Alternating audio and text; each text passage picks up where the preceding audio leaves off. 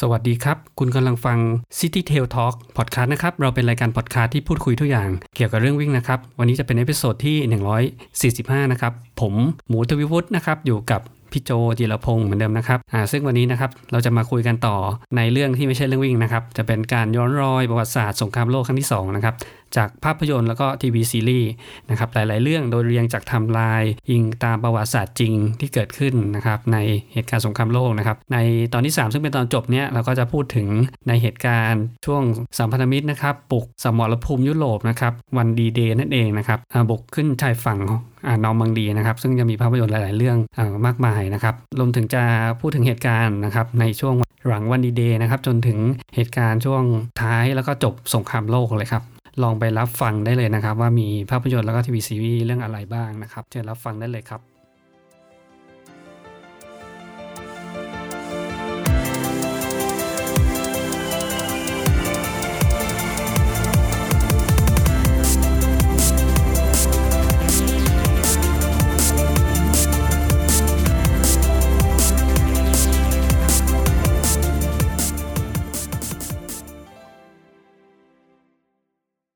นิดนึงเนาะเราที่หัวข้อคุยนะครับ คือเรื่องย้อนรอยประวัติศาสตร์สงครามโลกครั้งที่สองอันนี้เป็นตอนที่สามแล้วเราคุยทางทางคลับเฮาส์นะครับ แล้วก็มีการบันทึกเสียงผมกับเสียงโจนะครับส่งเฉพาะสองท่านนะครับอะมาปล่อยทางพอดแคสต์ City Tail Talk นะครับ ซึ่งพอดแคสต์เราเนี่ยบางทีเราจะคุยกันเรื่องวิ่งนะโจแต่พอ ช่วงหลังๆอาจจะคอนเทนต์พอน้อยลงแล้วก็จะมีหัวข้ออื่นมาสลับกัน หัวข้อเรื่องนี้ก็คือคุยครับอ่ามาสลับกับเรื่องวิ่งเนี่ยนะครับ ก็เป็นเรื่องประวัติศาสตร์สงครามโลกนะครับ แต่อีกแล้วก็จะมีเนื้อหาของภาพยนตร์ที่เกิดขึ้นที่อิงเหตุการณ์ประวัติศาสตร์สงครามโลกนะครับนั้นในขับเฮาเนี่ยเราจะคุยเรื่องเรื่องประวัติศาสตร์ผสมกับเรื่องหนังอะนะครับเพราะหนังแต่ละเรื่องเนี้ก็จะอืมจะที่อิงประวัติศาสตร์สงครามโลกมันมีมากมายนะครับ อ่าเราครับมัน คุยกันสองตอนแล้วนะครับ ตอนตอนหนึ่งกับตอนสองเนี่ยคุยมาถึงตอนอ่าช่วงกลางสงครามโลกละคือประมาณช่วงปีคศหนึ่งเก้าสี่สามนะประมาณช่วงนี้ละนะครับอืมอ่าซึ่งหนึ่งเก้าสี่สี่จะมีเหตุการณ์ใหญ่คือจะเป็นเหตุการณ์ที่จะเริ่มคุยเป็นหัวข้อวันนี้นะครับ ก็คือเหตุการณ์สัมพันธมิตรบุกยุโรปนะที่นาซียึดอยู่นะครับ ก็คือเหตุการณ์วันดีเดย์นั่นเองนะครับ ครับ ครับ มีหนังเรื่องครับเหตุการณ์วันดีเดย์มันเยอะมากเลยนะ อืมแต่ประวัติศาสตร์ช่วงนั้นเนี่ย ก็พอช่วง 1940 ถึง 44 เนี่ย ก็ถ้าโจจำเหตุการณ์ดันเคิร์กได้เนาะ ดันเคิร์กก็คือที่หลังจากนาซียึดฝรั่งเศสเรียบร้อยแล้วเนี่ยแล้วก็ดันทหารพันธมิตรให้ลงทะเลไปใช่ไหมก็เชอร์ชิลก็ก็ส่งเรือมารับแล้วก็ให้ทางให้เรือชาวบ้านเนี่ยมารับมา รับทหารนะครับสัมพันธมิตรจะมีทหารทั้งอังกฤษแล้วก็ฝรั่งเศสประมาณถึง3 0 0แสนนายนะในช่วงนั้นคือปี 40 นะครับทหารกำลังอืมตรงส่วนเนี้ยก็จะเป็นกำลังหลักในการกลับมาบุกกับนาซีนะครับที่สมรภูมิยุโรปนะครับเป็นเหตุการณ์ที่มีการยกพงขึ้นบทใหญ่ที่สุดในประวัติศาสตร์สงครามที่เกิดขึ้นนะครับนะครับ เพราะว่าการยกพลขึ้นบกเนี้ยมีการเตรียมการมากกว่ามากกว่าหนึ่งปีนะครับเอ่อ การยกพลขึ้นบกก็คือ หลังจากที่นาซียึดยึดยุโรปได้แล้วนะครับ ก็เขาจะครอบครองยุโรปตะวันตกที่เป็นแผ่นดินใหญ่เนี่ยเหนือสุดตั้งแต่นอร์เวย์นะครับ ลงไปถึงประเทศสเปน พื้นที่ที่ติดกับทะเลนะครับ โดยเฉพาะทางด้านที่ติดกับประเทศอังกฤษที่เรียกช่องแคบอังกฤษเนี่ยทางฮิตเลอร์ก็ต้องป้องกันไม่ให้สัมพันธมิตรกลับเข้ามาบุกนะครับ ก็ทางฮิตเลอร์ก็มีการสร้างเรียกว่ากำแพงแอตแลนติก นะครับกำแพงแอตแลนติกเป็นกำแพงที่มีทั้งกำลังทหารป้อมปืนใหญ่นะครับคอยป้องกันพื้นที่แทบจะทุกตารางนิ้วนะครับ มีการวางสิ่งกีดขวางเพื่อป้องกันเรือ เรียกว่าเรือน้ำลึกมาเกยฝั่งนะครับ โดยเฉพาะท่าเรือจุดยุทธศาสตร์คือท่าเรือน้ำลึกเนี่ยจะถูกป้องกันอย่างแน่นหนานะครับ ในกำแพงแอตแลนติก เรียกว่าจะเข้าทางด้านไหนที่เป็นจุดยุทธศาสตร์หลักเนี่ยนาซีได้ป้องกันไว้หมดแล้วนะครับ พื้นที่มากกว่า 3,000 ตารางไมล์เนาะเขา สามารถใช้กำลังทหารเป็นแสนแสนนายนะครับคือเขาใช้ทั้งเซอร์ศึกธรรมด้วย ไม่ใช่เฉพาะทหารเยอรมันเท่านั้น ก็มีการป้องกันอย่างแน่นหนาเพราะฉะนั้นการบุกก็คงขึ้นบกเนี่ยมันจะเป็นยุทธศาสตร์ว่าทางพันธมิตรจะเลือกยกพลขึ้นบกที่จุดไหนบริเวณไหน แล้วก็เวลาไหนนะครับ เพราะฉะนั้นจะมีการสร้างเรียกว่ากลลวงขึ้นมานะครับ ว่าจะยกพลขึ้นบกจุดหนึ่งที่ทางฮิตเลอร์คิดว่าจะยกพลขึ้นบก น่าจะแน่นอนคือตรงเมืองคาเล่นะครับ คือเมืองคาเล่เนี่ยจะเป็นเมืองที่อยู่ถ้าดูตามแผนที่เนี่ยจะเมืองที่อยู่ที่ใกล้กับสหรัฐอาณาจักรมากที่สุดนะครับ ตรงนั้นน่าจะเป็นเกือบเกือบประเทศสกอตแลนด์อะไรเงี้ย ทางพันธมิตรก็ให้พลเอกแพตตันนะครับ ไปตั้งกองกำลังสำรองเพื่อที่จะเหมือนกับกองทัพรวม ให้เหมือนกับลวงว่าลงนาซีว่าเนี่ยเตรียมเตรียมกองกำลังเพื่อที่จะบุกทางนั้นนะครับ มีทั้งกองกำลังที่เป็นกองกำลังลอย คือไม่มีทหารอยู่จริง มีเครื่องบินกับรถถังที่เป็นรถถังจำลองนะไม่รถรถถังสูบลมอะถ้าเคยดูประวัติศาสตร์จะเป็นรถถังแล้วก็มันก็ลอยได้ เพราะมันสูบลมอยู่ อันนั้นคือเขาต้องการลวงว่าพันธมิตรนี่ยจะบุกขึ้นทางนี้ เพื่อที่ให้นาซีเนี่ยไปเตรียมกำลังรับไปที่จุดตรงนั้นนะครับ จุดที่เมืองคาเล่ในประเทศฝรั่งเศสเนี่ยนะครับ อันนี้เป็นจุดจุดรวมหลักอืมอ่าก่อนก่อนก่อนก่อนรายไปรายละเอียดที่ผมขอทบทวนนิดนึง ก็คือเหตุการณ์วันดีเดย์เนี่ยเกิดขึ้นในปี 1944 ใช่ไหมใช่ครับ 1944ซึ่งตอนนั้นเนี่ยมันผ่านเหตุการณ์ปฏิบัติการบาบารอสซาก็คือทาง เยอรมันยกทัพไปตีโซเวียต แล้วก็พ่ายแพ้จนหมดรูปผ่านตรงตรงนั้นมาหมดแล้วนะผ่านมาแล้วครับ ตรงนั้น ตรงนั้นที่เมืองเลนินกราดเนี่ยตั้งแต่ปี 1941 นะ ก็เหตุการณ์นั้นคือหลังจากที่ที่ไปที่นาซีไปบินทิ้งระเบิดอังกฤษใช่ไหมแล้วก็ ถอดถอดใจเพราะว่าอาจจะสูญเสียเยอะจริงๆยังไม่แพ้นะ แต่รู้สึกว่าทำไปไม่ค่อยคืบหน้าอังกฤษไม่ยอมไม่ยอมแพ้หรือไม่ยอมเจราจาทีก็เบี่ยงเบี่ยงไปทางภาคตะวันออกก็ไปสู้กับรัสเซียแทนสู้กับรัสเซีย ซึ่งพ่ายแพ้ย่อยยับเพราะว่าเจออากาศหนาวใช่แต่ก่อนจะพ่ายแพ้นี่คือก็ชนะมาเยอะนะแค่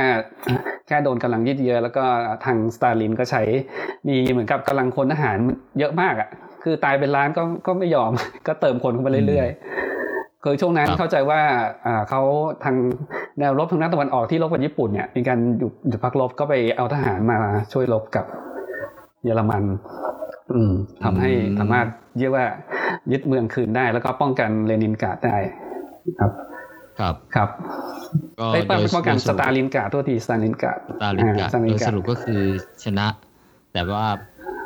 สูญเสียสูญเสียคนไปเยอะมาก เข้าใจว่าเป็นการต่อสู้ภาคพื้นดินที่มีการสูญเสียเป็นตายเยอะที่สุดอะตายหลายล้านคนอะ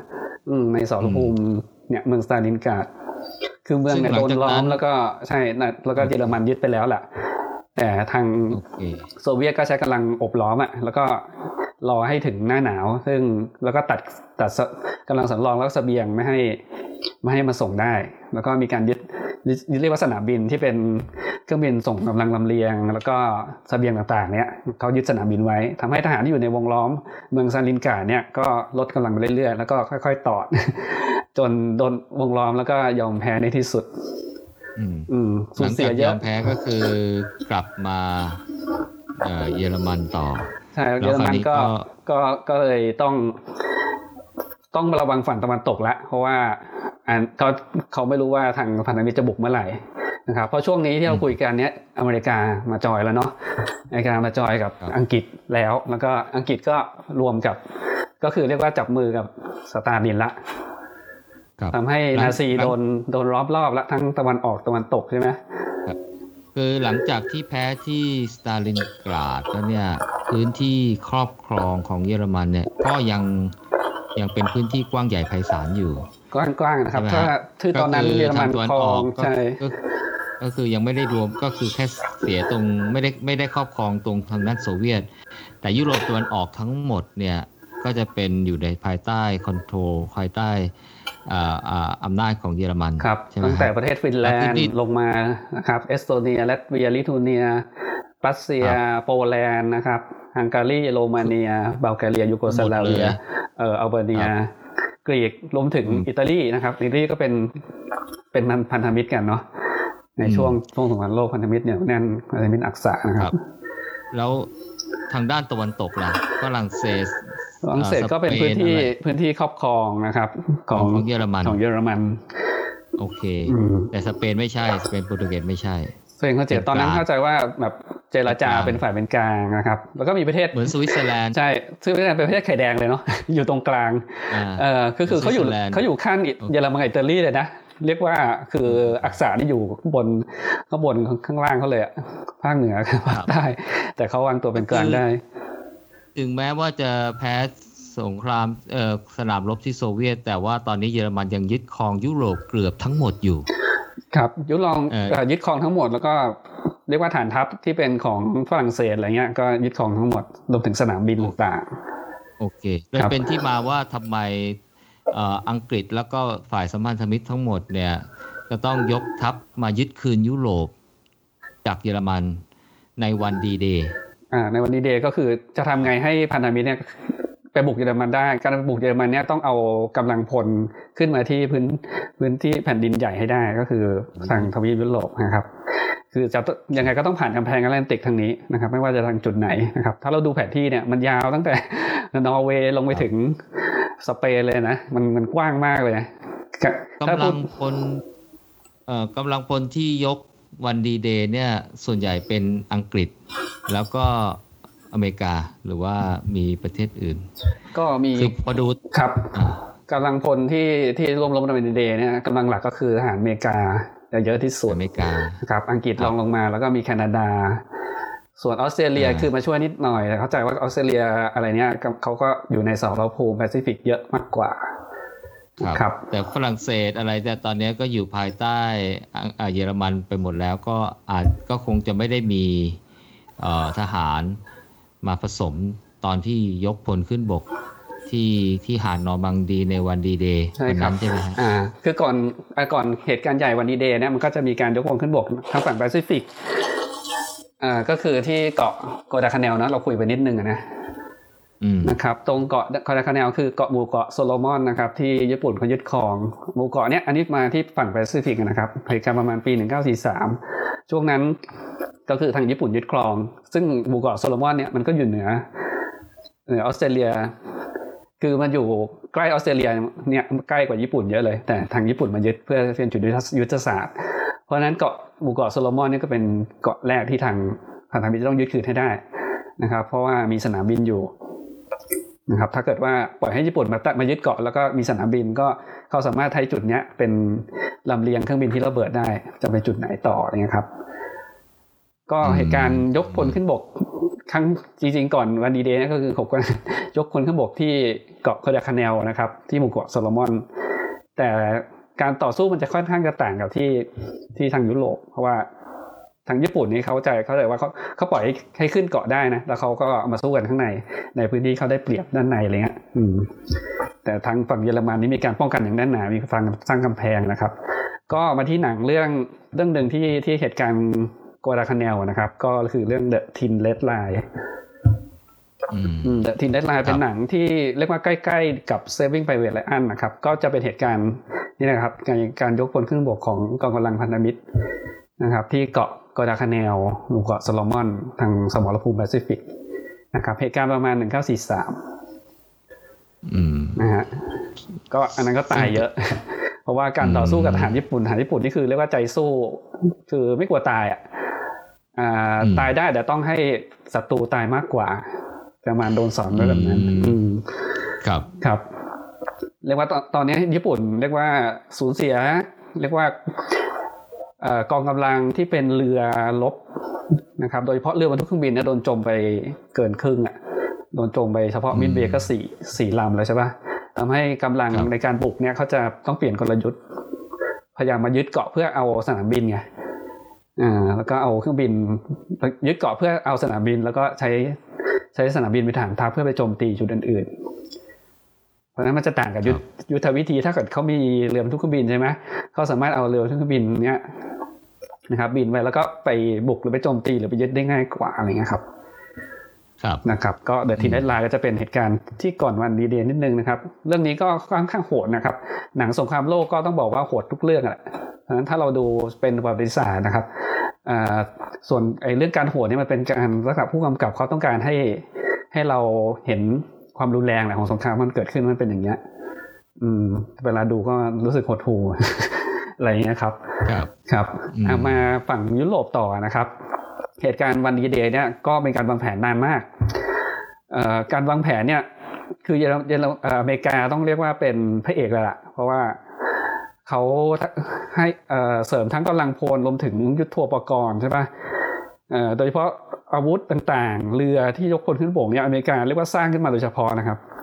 เรือยกกำลังพลเนี่ย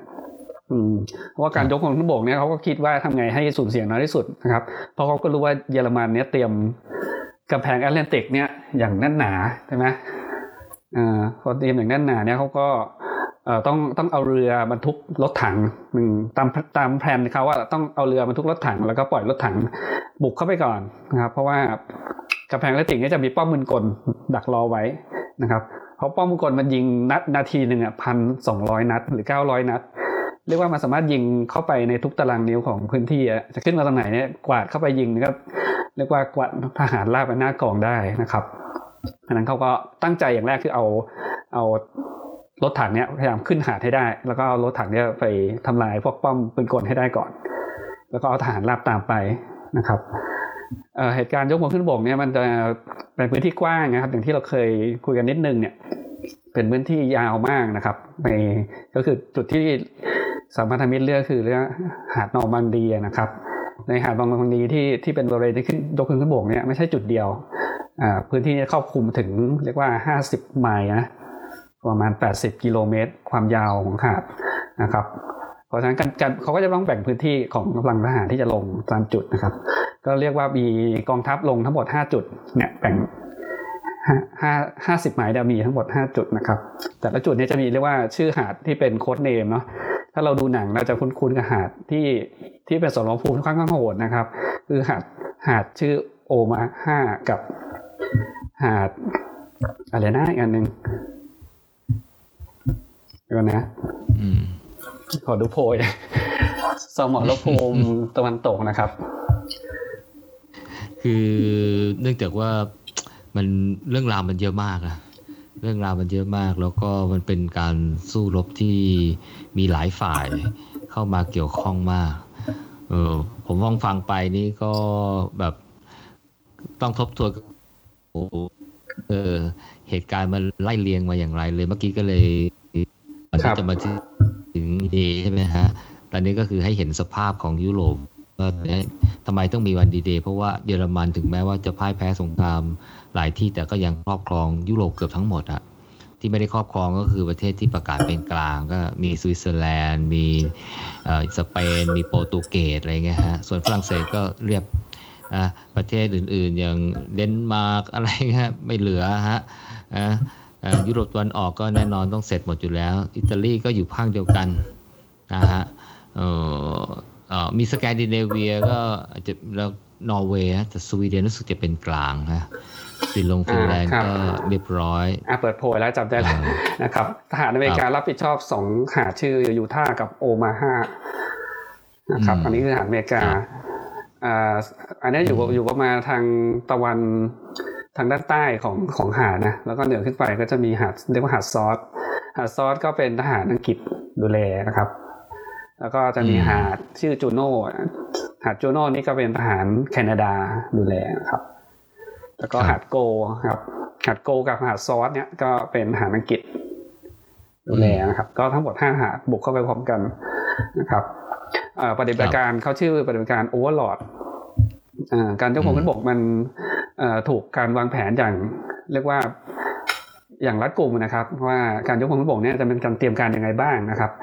ซึ่งทางผู้บัญชาการสูงสุดของสัมพันธมิตรจำชื่อได้ไหม Supreme Allied Commander ไอเซนฮาวร์หรือเปล่าไม่ใชดไวต์ ดี ไอเซนฮาวร์นะครับครับ คนที่มีเหมือนกับ speech เขาด้วยนะ speech ตอนที่กำลังยกพลขึ้นบกเนี่ยแล้วก็ก็ประกาศ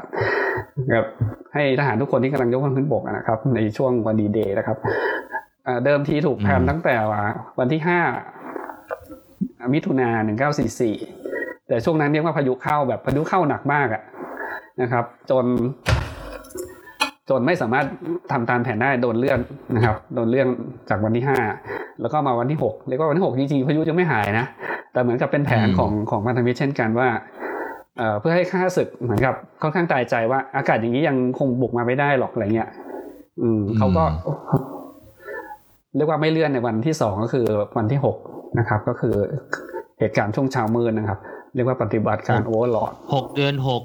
ปีหนึ่งเก้าสี่หกสี่เดือนหกเก้าสี่คือวันวันดีเดย์ครับนะครับ เหตุการณ์วันดีเดย์อืมมีหนังเกิดขึ้นมากมายเออ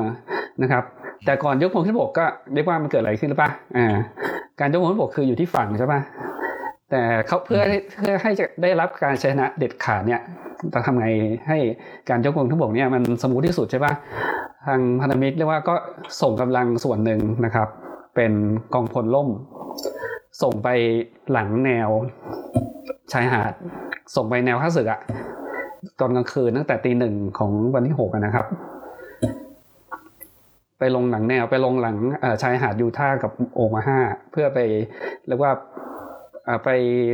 ป้องกันกำลังเสริมที่จะมาที่หาดไปเปิดทางก่อนว่า ให้ถ้าจะขึ้นบกนี่ก็ให้โจมตีมีการโจมตีจากฝ่ายอักษะฝ่ายเยอรมันน้อยที่สุดป่ะเอ่อเรียกว่าป้องกันให้กำลังเสริมไงเพราะป้องกันยังไงพอโดนลุกใช่ไหมเขาต้องกำลังมีกำลังเสริมมาพอมีกำลังเสริมมา จุดเนี้ยก็ไปไปอยู่แนวหลังแนวข้าศึกเพื่อทำภารกิจนะครับครับก็อันนี้เดี๋ยวเรามาเริ่มเริ่มเริ่มหนังแล้วกันนะที่มีเรื่องอะไรบ้างนะครับก็ครับถ้าถ้าถ้าเหตุการณ์ยกพลขึ้นบก แล้วก็เอาตอนโดดร่มนะครับ ก็จะมีเรื่องเรื่อง Overlord นะครับ Overlord ก็จะเป็นชื่อเดียวกับเรื่องปฏิบัติการ Overlord ครับครับก็เป็นเรื่องอืมตอนยกพลยกพลร่มเอ่อลงหลังแนวชายหาดนะครับ แต่หนังชื่อ Operation Overlord เนี่ยจะเอ่อพอลงหลังแนวแล้วเนี่ยทหารมีภารกิจก็คือต้องไปทำลายพวกวิเอ่อเสาวิทยุสื่อสารของนาซี มีภารกิจเขาหนังหนังก็จะไปในเรื่องนี้อ่าแต่ในหนังเนี่ยจะมีเสริมในเรื่องที่เกินเหตุการณ์เกินจริง คือเอ่อพอพอไปอทำลายสายวิทยุแล้วเนี่ยในทหารพันธมิตรในกลุ่มกลุ่มเนี้ยเขาก็ไปเจอว่านาซีมีการคิดค้นวิจัยนะครับ วิจัย เอาเหมือนกับเซรุ่มอะเพื่อฉีดให้ให้ทหารเนี่ยมันมีความกล้ามากกว่าคนปกติอะไรเงี้ย อืม แต่มันเกินจริงคือมันโอ้โหจะมันฉีดแล้วมันคนที่อยู่ยิงแล้วลุกขึ้นมาฟื้นกลายเป็นทหารสู้ไปได้เรื่อยๆ อะไรเงี้ยครับโอ้ยังซอมบี้นะใช่เหมือนซอมบี้อ่ามันก็เลยดูเออมันดูไม่สมจริง แต่ก็เป็นเหตุการณ์อืมอีกประวัติศาสตร์ในช่วงต้นที่ทำค่อนข้างโอเคในการยกเคือจริงๆมันโดดล่มอาจจะนะคฮะล้ายๆยาโดบอะ คล้ายๆยาโดบไปคือมันมากกว่านั้นไงมันเป็นเกินจริงอะเพราะว่ามาเหรอคือทหารโดนยิงตายไปแล้วแล้วฉีดยาเข้าไปแล้วฟื้นขึ้นมาไม่ไม่สู้ต่อเเเของจริงอะอะไรเงี้ยของจริงอะของจริงเออของจริงมีไหมของจริงมีก็ของจริงก็มีป่ะคือทหารมีทั้งสองฝ่ายอะเหมือนกับยาม้าอะไรเงี้ยเพราะว่าการไปรบกลางคืนอ๋อใช่ไหมมันต้องโอเคมีแบบให้มันตื่นตัว ก็มีกินเหมือนยาโด๊ปกินกัน มีมีทั้งสองฝั่งแหละอืมมันจะรบกันทั้งคืนแล้วต้องตื่นตัวตลอดเนี่ย อืมอืมโอเคครับแล้วก็จะมีเรื่องอะอันเนี้ยจะมาเรื่อง Band of Butter แล้วนะครับ Band of Butter ในช่วงสองอืมอพิโซดแรกเนี่ยนะครับ Band of Butter จะเป็นทีวีซีรีส์ของ HBO นะครับ ที่เรียกว่าได้เรตติ้งสูงที่สุดนะครับ ตอนนี้ยังไม่มีเรตติ้งของทีวีซีรีส์ไหนแซงเรื่องนี้เลยนะเอ่อ Game of Thrones น่าจะยังน่าจะแค่9.0นะ Band of Brothers นี่เรตติ้งใน IMDb ถึง9 9.5นะเออเป็นทีวีซีรีส์ที่แบบเรตติ้งน่าจะสูงสุดตอนเนี้ย ที่ที่ยังมีอยู่นะนะครับ Band of Brothers ก็จะเป็นเรื่องเกี่ยวกับกำลังพลส่งอากาศนะครับเรียกว่ากองร้อยชื่อ Easy นะครับกองพันที่สองกรมทหารราบที่ 506 ของกองกองบิน 101อ่าเขาเรียกว่ากองส่งกำลังทางอากาศ 101 คือคือหน่วยเนี้ยเรียกจะเรียกว่าอยู่กองทัพอากาศก็ไม่ใช่นะคือ คือเขาโดดร่มอะแล้วเวลาต่อสู้ก็คือเป็นเหมือนทหารบกอะอืมแต่ใช้การอืมการส่งกำลังอากาศคือการ การส่งกำลังพลโดยการโดดร่มลงไปอะ อืม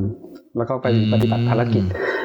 เอ่อคือกองทัพอีซี่เนี่ยมีชื่อเสียงเพราะว่าส่วนใหญ่จะได้รับโอกาสให้อยู่แนวหน้าของการต่อสู้ตลอด ในหนังมินิซีรีส์เนี่ยก็จะเป็นเกี่ยวกับเรื่องราวเรื่องราวของร้อย Easy ตั้งแต่การซ้อมเลยนะ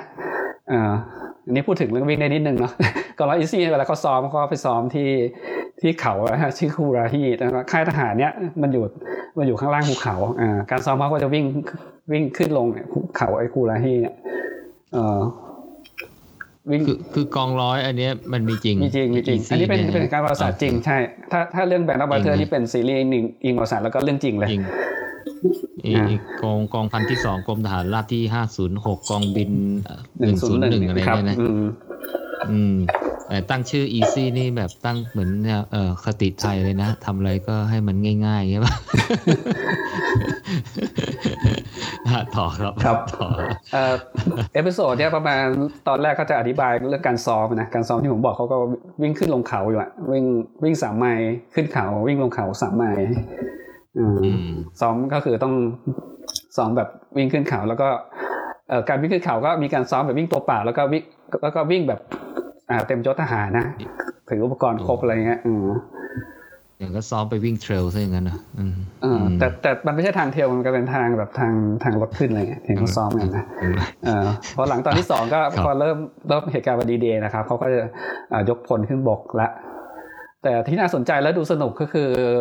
เวลาลงอะ มันไม่ได้ตามแผนอยู่แล้ว เพราะว่าเวลาเครื่องบิน เครื่องบินยกพลเอ่อปล่อยปล่อยพลล่มถูกไหมมันจะเป็นลำใหญ่ แล้วก็บินไม่เร็ว มันก็จะโดนเครื่องไอ้ปืนปืนเอเออะแอนตี้แอร์คราฟยิง ยิงตั้งแต่ยังไม่ได้โดดล่มอะไรเงี้ย มันทำให้แผนที่จะลงตามจุดเนี่ย มันลงไม่ไม่ไม่ตรงนะครับเอออมมันก็เลยมีมีความลุ้นอะว่าเอ๊ะลงไม่ตรงแล้วทำจะทำไปถึงจุดหมายได้ไงอะไรเงี้ยอืม แล้วก็ที่น่าสนใจเนี่ยไอ้หน่วยเนี้ยคิดว่าเป็นหน่วยกล้าตายใช่ไหมเพราะเข้าไปเหมือนกับหน่วยแรกที่เข้าไปบุกแล้วก็หลังแนวข้าศึกเดี๋ยวจะมีอีกหน่วยเรียกว่าหน่วยแรกของของกลุ่มเนี้ยนะครับเขาเรียกว่ากลุ่มผาดไฟเดอร์ กลุ่มเนี้ยไป ไปไปเพื่อไป mark จุดก็คือต้องไปลงนะแล้วเขาก็เขาอาจจะเอาไฟไฟไปวางไว้ เพื่อให้เครื่องบินรู้ว่าจุดจุดปล่อยที่จุดไหน กลุ่มกลุ่ม Pathfinder เนี่ยเป็นกลุ่มที่เสี่ยงที่สุดอะเพราะต้องลงไปนะเราไปหาพื้นที่ area แล้วก็ไปติดตั้งไอ้ไฟเนี่ยสัญญาณให้เครื่องบินที่ส่งกำลังพลมองเห็น อืมอืมเอ่อก็คืลุ่มภารกิจเนี่ยก่อนที่จะยกพลขึ้นบก จะเป็นเหตุการณ์ที่ที่ที่โดดล่มลงไปอะไรใช่ครับที่ว่าอ่าอันนี้ก็จะมีอยู่ใน Band of Butter นะครับอ่ารวมถึงอืมมีอยู่ในหนังเรื่องเดี๋ยวผมอาจจะเล่าไปพร้อมๆกันนะครับ หนังเหตุยกพลขึ้นบกเนี่ย เรื่องที่เราคิดว่าทุกคนในถ้าเป็นยุคอายุสักสี่สิบสามสิบขึ้นมาเนี่ยก็จะรู้จัก Saving Private Ryan นะครับอ่าแต่ Saving Private Ryan ไม่ได้เล่าเรื่องยกอ่ากองกำลังนายร้อยหนึ่งศูนย์หนึ่งเขาก็เล่าที่หาดโอมาฮาอย่างเดียวนะครับหาดโอมาฮาตอนยกพลขึ้นบกอ่าแต่ถ้าเรื่อง Band of Brothers ที่เป็นซีรีส์อะนะครับ ก็จะมาเล่าเรื่องกองพลหนึ่งศูนย์หนึ่งผมเข้าใจว่าสองเรื่องเนี้ยผู้กำกับเป็นชุดเดียวกันก็คือสตีเวน สปีลเบิร์กนะครับกับทอมแฮงค์อ่า ทอมแฮงค์นะครับถ้าเซฟิงเบิร์กแล้วเขาเล่นเขาเล่นเป็นพระเอกใช่ไหมอ่าเล่นเป็นพระเอกที่ไปช่วยนายทหารไรอันอะ อืม แต่พออีกสองเรื่องเนี้เขาเป็นผู้กำกับนะครับ เรื่องแบนด์ออฟบัตเตอร์กับอีกเรื่องหนึ่งที่จะพูดต่อไปคือ The Pacific นะครับ ครับครับ ก็ก็จะมีเรื่องหนึ่งที่ที่ผมดูแล้วนะ ผมว่าดีกว่า Saving Private Ryan อ่าอืม ดีกว่าในแง่คุณค่าหนังสงครามนะไม่ใช่เอา special effect นะครับ เพราะว่ามันเป็นหนังเรียกว่าเก่าเก่ามากนะครับ เกิดขึ้นน่าจะก่อนหลายคนเกิดนะครับเนี่ยมันสร้างตั้งแต่ปี 1962 นะครับ เรื่อง The Longest Day อ๋อครับผมครับ The Longest Day เนี่ยอาจจะเป็นเหตุการณ์มันยกพลขึ้นบกเรื่องแรกเลย ที่ตอนเนี้ยยัง ผมว่ายังทำได้ดีอยู่นะครับถึงอันเนี้ยเป็นหนังเมื่อกี่ปีแล้วโอ้โจหกสิบปีแล้วนะเออ หกสิบปี60แต่มันสร้างหลังปีเหตุการณ์ประมาณยี่สิบปีนะครับเหตุการณ์ที่สร้างอืมเขาก็จะสร้างจากอ่าหนังสือที่รวบรวมจากประวัติศาสตร์เกิดขึ้นจริงนะครับมีคนแต่งนะครับ คนแต่งอ่าหนังสือเรื่องนี้เนี่ยชื่อหนังสือนี้เลย The Longest Day แล้วก็เป็นเหตุการณ์เป็นอิงประวัติศาสตร์ The Longest Day เนี่ยจะพูดถึงทั้งการโดดร่ม แล้วก็ยกพลขึ้นบกที่หาดโอมาฮาทั้งสองทั้งสองเหตุการณ์อืมนะครับ The Longest Day ก็แต่หนังมานานนะก็ จะมีพระเอกที่ที่เราคุ้นๆกันเยอะนะถ้าน่าจะเป็นฌอนคอนเนอรีป่ะ ผมจำไม่ได้นะ อืมอ๋อฌอนคอนเนอรีเออหรือว่าครับครับอืมแล้วก็เอ่อมาใช่ใช่ Saving Private Ryan นะครับสองเรื่องเนี้ยก็จะเรียกว่าทำเป็นเหตุการณ์ดีเดย์เหมือนกัน แต่ The Longest Day เนี่ยจะอิงประวัติศาสตร์มากกว่า คือเขาอิงตั้งแต่ยกพลขึ้นบก แล้วก็มีการปล่อยกำลังเอ่อพลล่มใช่ไหมมีการปล่อยเครื่องร่อนอ่า คือเวลาทหารลงลงลงที่แนวหลังข้าศึกเนี่ยจะมีทั้งโดดร่มลงมา อีกกลุ่มหนึ่งเนี่ยเขาจะเอาอุปกรณ์มาด้วยเขาจะกลุ่มเนี้ยพวกเนี้ยจะมาเป็นเครื่องร่อนเครื่องร่อนนี่จะมาคล้ายๆดูเครื่องบินนะแต่เวลาเขาแลนดิ้งก็คือแลนดิ้งไปพื้นที่ตรงไหนก็ได้ แล้วก็เป็นเครื่องแบบลงลงฝั่งเดียว แล้วก็ไม่ได้ใช้อะไรต่อพอลงแล้วก็ให้คนกับอุปกรณ์ออกมาเพราะนั้นเขาจะไปแลนตามพวกทุ่งนงทุ่งนาอะไรเงี้ยอ่าเรียกว่าเครื่องร่อนนะครับ นี่ยก็จะมีในลองเคสเตย์แต่ไม่พบใน saving private Ryan นะครับเอ่อ saving private Ryan จะเน้นก็คือฉากที่ได้รับเรียกว่าสมจริงที่สุดคือฉากเปิดฉากเลยนะ ถ้าโจเคยดูไหมอ๋อที่ที่ที่เหมือนกับกำลังยกคนขึ้นบอกแล้วก็ถูกยิงใช่ครับ เรือที่เป็นเรือที่ขนที่ที่ขนกำลังทหารเนี่ยเป็นเรือที่ถูกออกแบบ เรือพวกนี้สร้างในอเมริกานะ สร้างอเมริกาทั้งหมดเลยนะครับคือมันถูกสร้างเพื่อให้เหตุการณ์เดียวในการยกคนขึ้นบกทั้งใหญ่เนี่ยขนทหารมานะครับ ก็ได้ขนมาสี่แสนคนอะทุกหาดเนี่ยพอพอถึงหาดใช่ไหมก็จะมีเจอเจอสิ่งกีดขวางที่นาซีวางไว้ในกำแพงแอตแลนติกนะครับ ก็จะมีที่คล้ายๆคล้ายๆตัวเม่นอะเป็นเหล็กที่ที่ตัดขึ้นมาเฉียงๆอ่าคือเขาป้องกันไม่ให้เรือเข้ามาเกยตื้นได้อืม ถ้าจะเรือมาเนี่ยก็ต้องอยู่ไกลๆ ถ้าคนจะลงเนี่ยอาจจะต้องลงลุยน้ำมา ช่วงนั้นก็จะโดนเรียกว่าโดนปืนกลจากป้อมปืนกลละ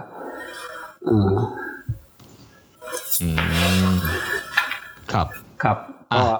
เรื่อง เนี่ย Saving Ryan ก็เป็นหาดโหดที่สุดของหาดโอมาฮาก็เป็นเหตุการณ์จริงแหละ เพราะว่าตายกันเรียกว่าตายเป็นสามพันคนอืมอืม ซึ่งซึ่งห้าหาดเมื่อกี้ที่ยกตัวอย่างหาดนี้จะโหดที่สุดเขาก็เลยเลือกเอามาเป็นฉากในการสร้างหนังนะครับส่วนฉากอื่นจริงๆเนี่ยจริงๆที่ถ้าถามว่าทางเยอรมันป้องกันหลวงกว่าหรือเปล่าจริงๆก็ไม่ใช่ หาดอื่นอาจจะเป็นไปได้ว่าทางรถรถถังเนี่ยเขาขึ้นไปได้พลรถถังขึ้นหาได้เขาก็สามารถช่วยยิงไอ้ป้อมปืนกลไงเพราะการสูญเสียเยอะสุดคือโดนโดนปืนกลกับโดนปืนใหญ่แหละ คล้ายๆฉากแรกของ Saving Private Ryan นั่นแหละคือคือปืนใหญ่เวลานาซียิงเนี่ยคือมันจะมีเครื่องเครื่องยิงปืนใหญ่มันมันอยู่ไกลมากนะอยู่ไกลทั้งหลายโลอะแล้วมันตั้งระยะให้ให้ตกที่ชายหาดเพราะนั้นจริงๆตอนยิงไม่รู้ว่าตรงจุดตกจุดไหนแหละมันตั้งไว้ให้ให้เวลายิงให้มันตกครอบคลุมพื้นที่ที่มันกำหนดไว้อะเออเพราะฉะนั้นถ้าเกิดอยู่กับที่ยังไงก็ตายอะเพราะยังไงถ้าเราดูหนังพวกนี้จะบอกว่า ถ้าอยู่ถ้าอยู่ไม่เคลื่อนที่นะยังไงก็ตาย เออเพราะว่ายังไงก็เดี๋ยวจะโดนไอ้ปืนปืนใหญ่อะลงมาสุ่มตรงใดที่หนึ่งที่หนึ่งไงคือถ้าไม่เคลื่อนที่ไปไปแนวชายหาดที่ไกลที่สุดเนี่ยอืมครับนะครับ มีหลังเรื่องอื่นที่เล่าเหตุการณ์วันดีเดย์อีกไหมเนี่ยเอ่ออีกเรื่องหนึ่งก็จะมี Storming Juno ก็อันนี้จะเป็นเหตุการณ์วันดีเดย์ยกพลขึ้นบกของทหารแคนาดานะชื่อชื่อหาดจูโน่นะครับ หาดจูโน่หาดโอมาฮาหาด ซอสซอสอะไรเนี่ยโอทั้งหมดเป็นโค้ดเนมนะ เหมือนกับเป็นโค้ดที่ใช้สร้างตอนทำทำภารกิจนะอ๋อหาดยูท่าหาดอะไรนี่ก็โค้ดเนมหมดเลยโค้ดเนมหมดเลย เพราะว่า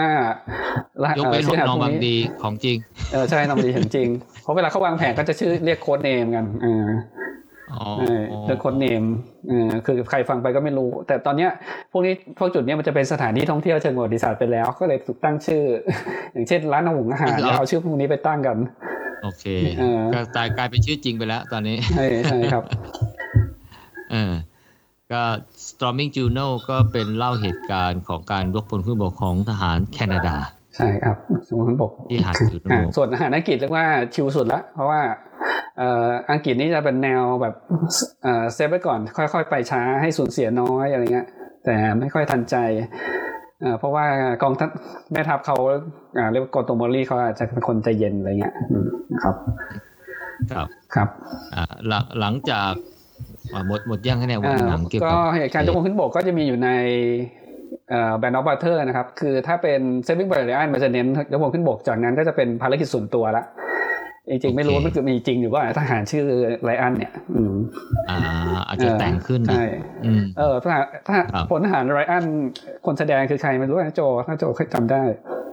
โอ้นานมากเลยเนี่ย เออคนแสดงคือไอ้นี่ไงแมทไอ้แมทเดมอน ซึ่งตอนนั้นเป็นหนังแรก ๆเขาเลยไงเออตอนนี้กลายเป็นพระเอกเป็นหนังพันล้านละ เป็นอายุมากขนาดนั้นใช่เหรอแมทเดมอนตอนนั้นเป็นเด็กๆเลยแบบเด็กน่าจะยี่สิบเองนะมั้งแมทเดมอนตอนนี้คือเล่นเล่นหนังเยอะมากใช่ไหมอืมนะครับครับเอ่อ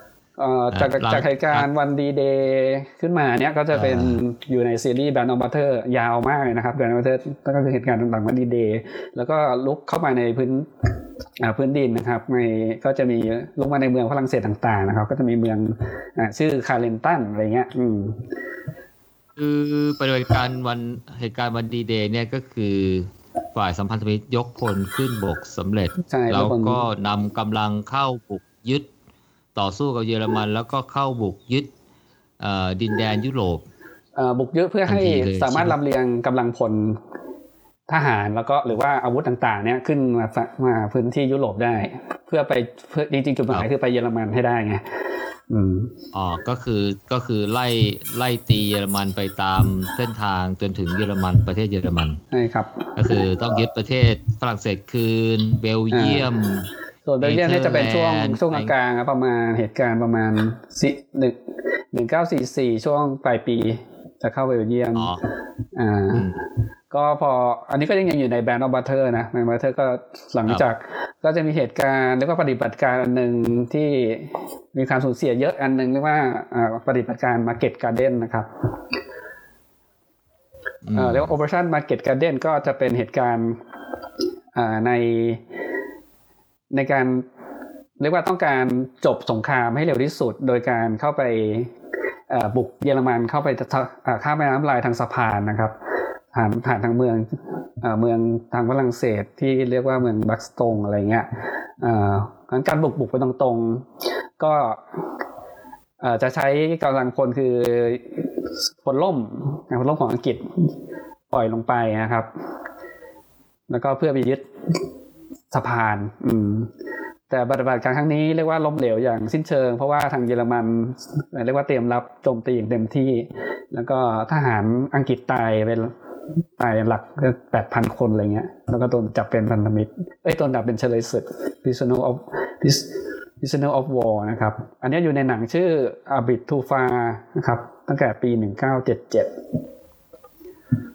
ก็เป็นหนังเรื่องหนึ่งที่ได้รับการชมว่ามีประวัติศาสตร์สร้างค่อนข้างถูกต้องนะครับเอ่อเป็นเรื่องราวจากหนังสือของผู้แต่งคนเดียวกันกับ The Longest Day นะครับเหตุการณ์วันยกพลขึ้นบกนะครับอืมแต่พอบอกว่าเหตุการณ์ค่อนข้างถูกต้องนี่จะดูสนุกไหมเนี่ย ก็ ขึ้นอยู่กับดูเพื่ออะไร ถ้าเกิดว่าดูสมมติอ่านประวัติศาสตร์มาสมมติโจอ่านประวัติศาสตร์มาแล้วจากดูหนังที่มันค่อนข้างตรงใช่ไหมเอ่อถึงแม้จะมีเรื่องแต่งเรื่องแต่งจะเป็นเรื่องดราม่าของคนในหนังอะไรเงี้ยอาจจะเป็นไปได้ แต่ถ้าเหตุการณ์หลักเลยที่มันดำเนินเรื่องเนี่ยมันถูกต้องก็คือเรื่องนี้นะครับอบิทูฟาชื่อเรื่องก็มาจากสะพานที่จะข้ามไปแม่น้ำลายอะสะพานมันยาวเหลือเกินอืมมันก็เลยข้ามไปไม่ได้ เพราะว่านาซีเรียกว่าป้องกันอย่างสุดฤทธิ์นะครับในเหตุการณ์ Operation Market Garden อืมนะครับข้ามแม่น้ำอะไรเนี่ยแม่น้ำลายไงข้ามไปเยอรแม่มันน้ำลายมอ๋อแม่น้ำลายใช่อ๋อโอเคมีหลายสะพานไงอืม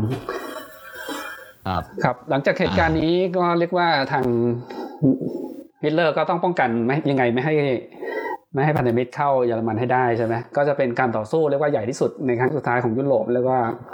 เอ่อ Battle of the Bulge นะครับเป็นอันนี้เรียกว่าฮิตเลอร์เนี่ยเอากำลังพลมามารุกแล้วพยายามจะยึด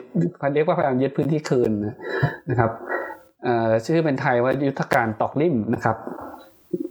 Battle of the Bulge เอ่ออยู่ประมาณเมืองแอนต์เวิร์ปนะครับ คือจะคือเยอรมันต้องการกลับไปยึดคืน คือตัวท่าเรือเอ่อเมืองอันเวิร์บประเทศเบลเยียมนะครับอืมอืมดังนั้นก็ก็จะใช้กำลังพลเรียกว่าที่เหลืออยู่เนี่ย ที่ค่อนข้างมากนะครับโอบล้อมพันธมิตรเข้ามาทางด้านทางทางด้านเหนือและด้านทางด้านใต้ อืม นะครับ ก็จะมีหนังเรื่องอืมเอ่อที่ที่เป็นเหตุการณ์นี้เอ่อก็ยังมีในเอ่อ Band of Butter นะครับ Battle of the Bow ครับครับซึ่งมันจะมีป่าอันหนึ่งเรียกว่าป่าอาเดนที่มีการต่อสู้แบบ มีคนตายเยอะอ่าเป็นป่าเหมือนกับป่าดงดิบ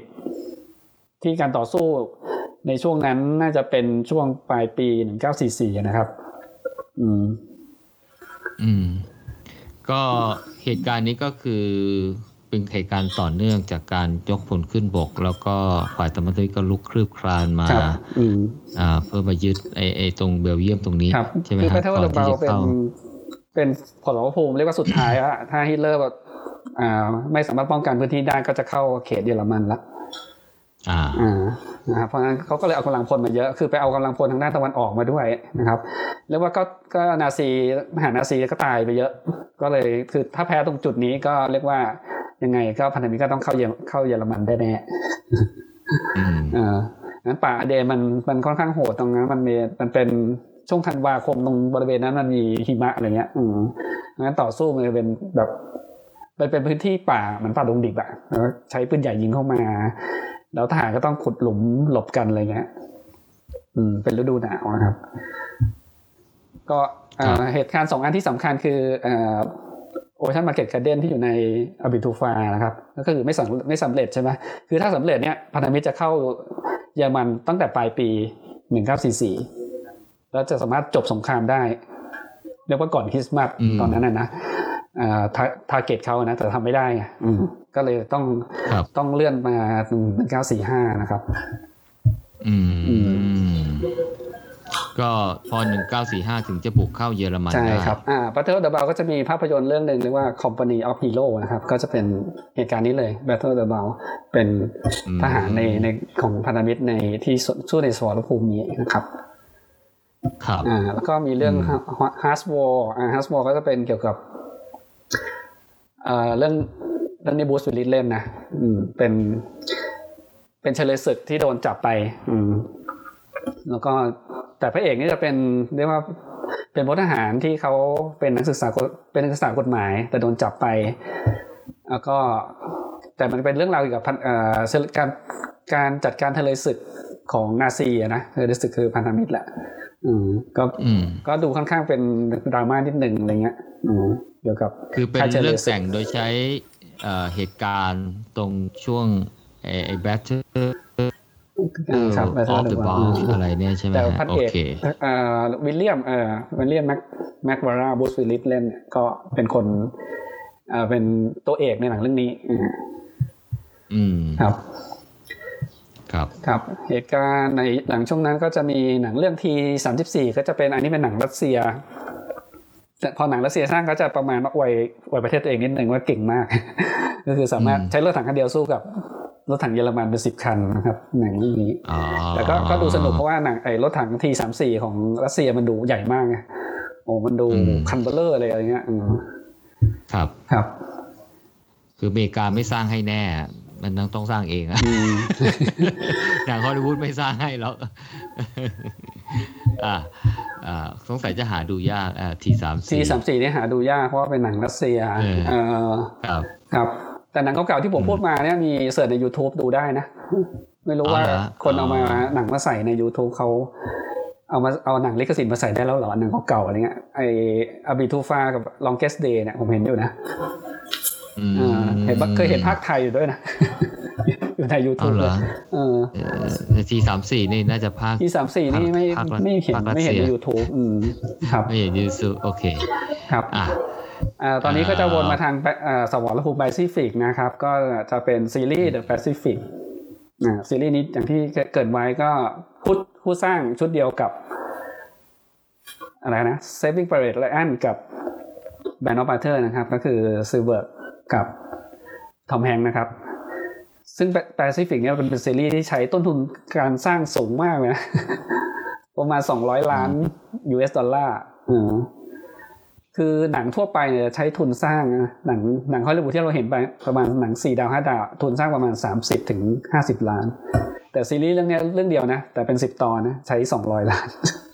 อืมเออเพราะว่ามันเป็นซีพอพอเป็นทางแปซิฟิกมันจะต้องมีพวกเรือ เออแล้วก็สถานที่ก็จะเป็นเกาะอะไรเงี้ยอืมนะครับอืมคือสมรภูมิแปซิฟิกก็ส่วนใหญ่ก็เป็นการสู้ระหว่าง ทหารพันธมิตรคือส่วนใหญ่จะเป็นทหารอเมริกากับอเมริพวกกาออสเตรเลียนิวซีแลนด์ใช่ไหมก็ทหารอืมอักษะก็ส่วนใหญ่จะเป็นญี่ปุ่น อืมครับญี่ปุ่นหมดแหละเออ มีทหารประชาติอื่นไหมไม่ค่อยมีนะ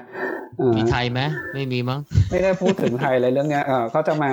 พอแปซิฟิกนะครับ ก็เป็นเหตุการณ์เมื่อกี้ที่เกิดไว้ก็จะมีที่เกาะกัวดาลคาแนลก็อยู่ในแปซิฟิกเรื่องนี้เช่นกันนะครับที่อ่าก็จะเป็นอยู่อยู่ในเรื่อง The Thin Red Line ที่เป็นหนังใหญ่นะครับแปซิฟิกก็ตั้งแต่สงครามที่เกาะกัวดาลคาแนลนะครับ หนังแปซิฟิกก็จะเป็นเหตุการณ์จริงเช่นกันนะครับก็จะแต่เป็นตัวหลักทหารอยู่สามท่านนะครับอ่าก็จะมีโรเบิร์ตเล็คกี้นะครับจอห์นบาซิโลนแล้วก็ยูจีนสเลดจ์เนี่ยมีสามคน ทั้งสามคนนี้เป็นตัวเอกใน The Pacific นะครับหรือคนหนึ่งก็จะเป็นตัวเอกประมาณสองสามตอนในเรื่องเนี้ย อืมก็จะใช้สามแล้วก็สามตัวนี้เป็นคนคนเล่านะครับ อืมเอ่อ The Pacific เรียกว่าโหด มาก ๆ ถ้าดูนะเรียกว่าถ้าเด็กดูก็ไม่ควร เออ แต่ถ้าผู้ใหญ่ดูแล้วครับ ตัวพรุนเลือดกระชูดเยอะอะไรนะเงี้ยนะคือคือคือเขาสะท้อนเหตุการณ์จริงอะว่าการฆ่ามันมีหลายแบบไง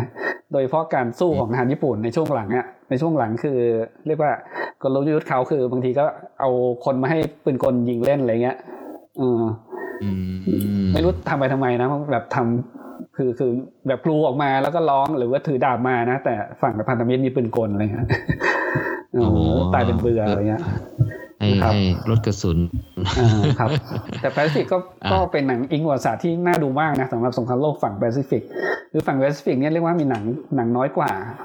เออเพราะว่าอืมคืออย่างแรกมันโหดกว่าในการสร้างให้สมจริงนะเพราะเหตุการณ์เหตุการณ์มันโหดกว่าอืมเออ แล้วก็ต้นทุนท่าจะสูงกว่าก็ต้องใช้เกาะใช้เรือหรือว่าต่อสู้ทางพวกเครื่องบินอะไรอย่างนี้ใช่ปะนะต้นทุนทางก็สูงกว่านะครับครับ แล้วก็พื้นที่ก็กว้างกว่า อืมอืมก็เอ่อเรื่องนี้ก็ครอบคลุมตั้งแต่ก่อนวันดีเดย์นะตั้งแต่เกาะคอดาคาเนลจนถึงช่วงท้ายสงครามโลกนะครับ ก็จะรันไปพร้อมกับหลังวันดีเดย์นะครับ ก็จะเป็นเหตุการณ์พันธมิตรเริ่มยึดเกาะคือจากจากญี่ปุ่นนะ อืม ซึ่งตอนนั้นญี่ปุ่นอืมแล้วก็เป็นจักรวรรดิอ่าเรียกว่าไอ Imperial Japan Navy อะนะอ่าจักรวรรดิจักรวรรดิเรือคือทางท้องทะเลนี่ญี่ปุ่นเรียกว่าเป็นใหญ่ที่สุดใน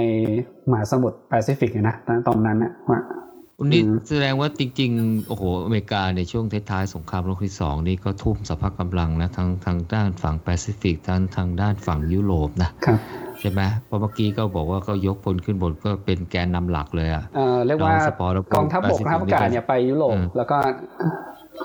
นาวีเออกองทัพเรือมารีนมะมารีนก็มาทางเอ่อทางแปซิฟิก อืม อืมมาลินขอบอย่างเงี้ยครับใช่ถ้าเราดูแผนที่นะครับเหตุการณ์ของแปซิฟิกมันก็เกิดตั้งแต่เกาะกอดาคาเนลนะนะอืมในการยึดคืนเกาะกอดาคาเนลแล้วก็ค่อยๆยึดคืนเกาะขึ้นไปเรื่อยๆนะครับบุกเอ่อครับเกาะกวมเกาะเกาะฟิลิปอ่าแล้วก็ฟิลิปปินส์นี่แหละการยึดคืนอ่าอืมอืมจนถึงโอกินาว่าอ่าโอเคว่าตรงฟิลิปปินส์ก็จะมีอ่า ตัวอ่าวเลเตียที่ก็ตายเยอะอันนี้ช่วงช่วงท้ายปีของ 1944 นะครับ ส่วนช่วงท้ายอืมสงครามท้ายสงครามช่วงปลายปีก็จะมีอ่าเกาะอีโวจิมะกับโอกินาวาฮะอ๋ออ่าเป็นชื่อหนังด้วย ใช่ชื่ออันนี้เป็นชื่อหนังเอ่อชื่อหนังอ่าชื่ อ Letter of Iwo Jima นะครับชื่อหนังเรื่องนี้นะครับ ชื่อชื่อเหมือนแบบหนังหนังรักเลยนะเออไม่ใช่หนังรักถ้า Letter เลเตอร์โอจิมาเหมือนกับหนังรักของผู้ชายส่งให้ผู้หญิง แต่จริงก็ใช่นะ เป็นเป็นจดจดหมายของทหารของทหารญี่ปุ่นนะครับ จะส่งให้บ้าน อืมแต่ส่งไปไม่ได้อ๋อส่งไปไม่ได้เพราะว่าโดนอ๋อโดนยึดก่อนเอ่อซึ่งเรื่องนี้น่าสนใจคือสะท้อนเรื่องราวแล้วก็ใช้คนแสดงเป็นฝั่งคนทหารฝั่งญี่ปุ่นเนี่ยนะแล้วก็การสูญเสียก็เยอะ อืม แต่คนผู้กำกับคือใครปะผู้กำกับคือใครคลินอิสบูดนะครับกำกับหนังเรื่อง Letter of Iwo Jima อือืมมครับ ก็มาก็เป็นบรรยายเหตุการณ์ดราม่าฟังเออก็ดูก็อาจจะน้ำตาไหลนิดนึงอ๋อเออเออแต่แต่มีทหารที่อ๋อรอดชีวิตนะ แล้วเขาก็เอ่อกลับมาที่เกาะนี้อะไรเงี้ยเอ่อคือ Letters อิโวจิมาเหมือนกับทักเอ่อ ทหารทุกคนก็ได้สิทธิ์เขียนจดหมายกลับใช่ป่ะแต่การส่งจดหมายกลับจะต้องต้องผ่านต้องผ่านกับหน่วยที่จะส่งจดหมายให้อะไรเงี้ย แต่พอโดนบุกเนี่ยจดหมายก็ส่งไปไม่ได้จดหมายพวกเนี้ยก็จะถูกฝังไว้ฝังเก็บไว้อะไรเงี้ยครับเป็นที่มาของชื่อหนังนะครับ เกาะอิโวจิมาก็จะมีอีกเรื่องหนึ่งนะครับ ชื่อเรื่อง Flag of Fathers Flag of Father ก็จะเป็น เป็นหนังที่เกี่ยวกับเรื่องราวของภาพถ่ายที่เราเห็นบ่อยมากนะครับ ที่มีทหารอเมริกาอยู่ประมาณหกคนกำลังเอาธงขึ้นไปตั้งนะครับอ๋ออืมมาช่วยกันจับธงใช่ตั้ง ถึงแม้คนไม่เคยดูหนังเรื่องนี้ก็จะคุ้นๆกับภาพนี้นะโจคุ้นไหมภาพนี้ภาพเนี้ยเออเออเออคือภาพนี้มันอืมดังมากนะเพราะว่ามันได้รางวัล คือเป็นภาพที่ทางทางอเมริกาเนี่ยเอาภาพเนี้ยนะเอาเอาไปโปรโมทเพื่อขายพันธบัตรสงครามอ๋ออืมเขาบอกเป็นภาพที่เหมือนแต่กับว่า จัดตั้งขึ้นมาแต่ภาพให้จับให้ถ่ายรูปให้เออแต่ภาพที่ที่ที่ถือธงจับธงนี่ผมว่ามันมันเป็นภาพแบบว่าหลายเหตุการณ์นะ อย่างเช่นเปิดวัดฝรั่งเศสหรืออะไรพวกเนี้ยมันจะออกมาแนวแนวๆประมาณเนี้ยนะอืมอืมทำให้คนดูแล้ว โอ้ เกิดความฮึกเหิมรักชาติอะไรอย่างเงี้ยใช่ไหมครับ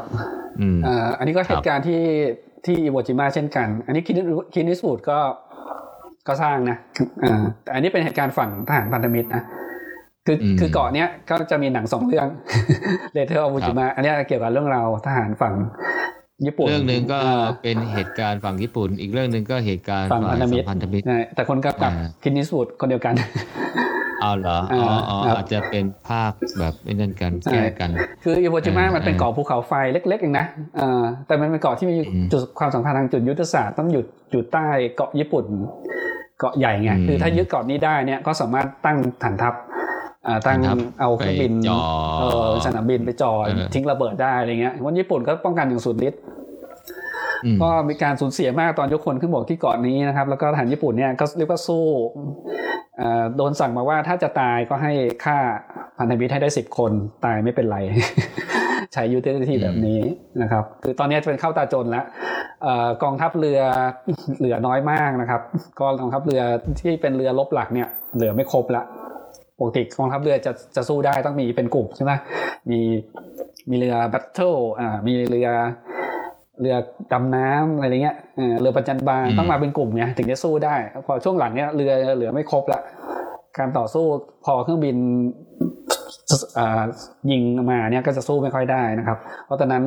เรือบรรทุกเครื่องบินของญี่ปุ่นก็เหลือน้อยมากไงก็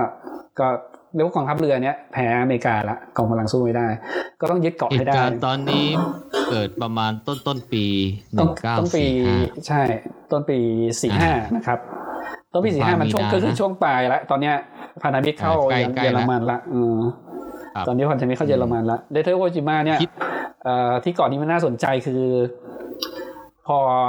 ญี่ปุ่นสู้ไม่ได้ใช่ไหมเขาก็ทำไงปะเขาอืมเขาขุดหลุมขุดอุโมงค์เอ่ออมเพราะว่าก่อนก่อนจะยกพงขึ้นบกเนี่ย ใช้พันธมิตรใช้เรือยิงปืนใหญ่เข้าไป เอ่อเขาก็รู้ไงเขาก็เอาไปสร้างเป็นอุโมงค์อยู่ใต้อืมใต้ดินเออแล้วก็หลบแล้วก็อืมเราเวลาให้ให้อเมริกาเข้ามา แล้วก็เขาก็มาออกมาสู้อะไรเงี้ยอือ๋มคล้ายๆพวกเวียดกงเลยเว้ยเออแต่มันก็โหดมากอะคืออเมริกาพอรู้ว่าญี่ปุ่นลงไปอยู่ในอุโมงค์ใช่ไหมอืมเขาก็ใช้ไอ้ไอ้ปืนที่เป็นพ่นไฟเคยเห็นไหมอ๋อเออ ปืนปืนอันนึงยิยิงงเข้าไฟไปมาข้างในสิบห้ายี่สิบเมตรอะเออที่คนคนถือแทงน้ำมันสะไปพายเผาไว้อาอะกาศไม่ให้เออให้ออกซิเจนมันหมดจะใช่ได้ตายอยู่ข้างล่างนะเออ แต่แต่อุโมงค์เนี่ยเขาก็สร้างอย่างดีนะเขามีการแบบซิกแซกอะเออมีการแบบหลบมุมอะไรเงี้ยคือไม่ให้ไม่ให้ไฟมันเข้าไปตรงๆได้อะไรเงี้ย